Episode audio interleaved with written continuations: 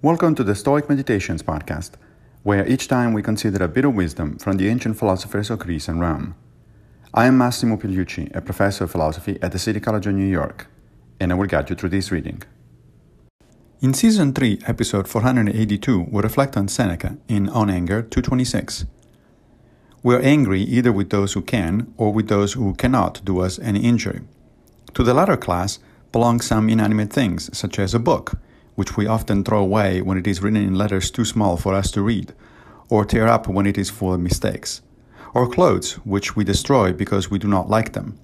How foolish to be angry with such things as these, which neither deserve nor feel our anger.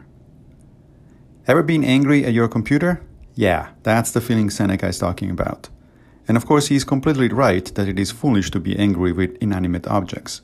Indeed, if we indulge in that sort of anger, we are likely to smash the computer, which not only doesn't solve the problem, but it will set us back a few bucks. The Stoic point, though, is broader. Nobody actually deserves our anger, animate or inanimate, animal or human. The case is obvious for inanimate objects, animals, and even children, because none of them actually understand that they are doing wrong or can help themselves while doing it. But even when it is fully functional adults who do wrong, they do it out of lack of wisdom, and they are therefore better treated as blind persons to help rather than enemies to fight. Should we not be in a position to help them, at least we should contain them, so that they won't do harm to themselves or to others, but without hating them, just like you wouldn't hate a blind person who by mistake broke a glass he hadn't seen. Thank you for joining me for another Stoic meditation. I will return with a new episode very soon, if Fortuna allows, of course.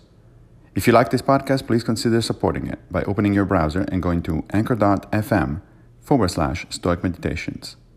Also, please take a minute to give the podcast a good review on whatever platform you're using to listen to it. Thank you.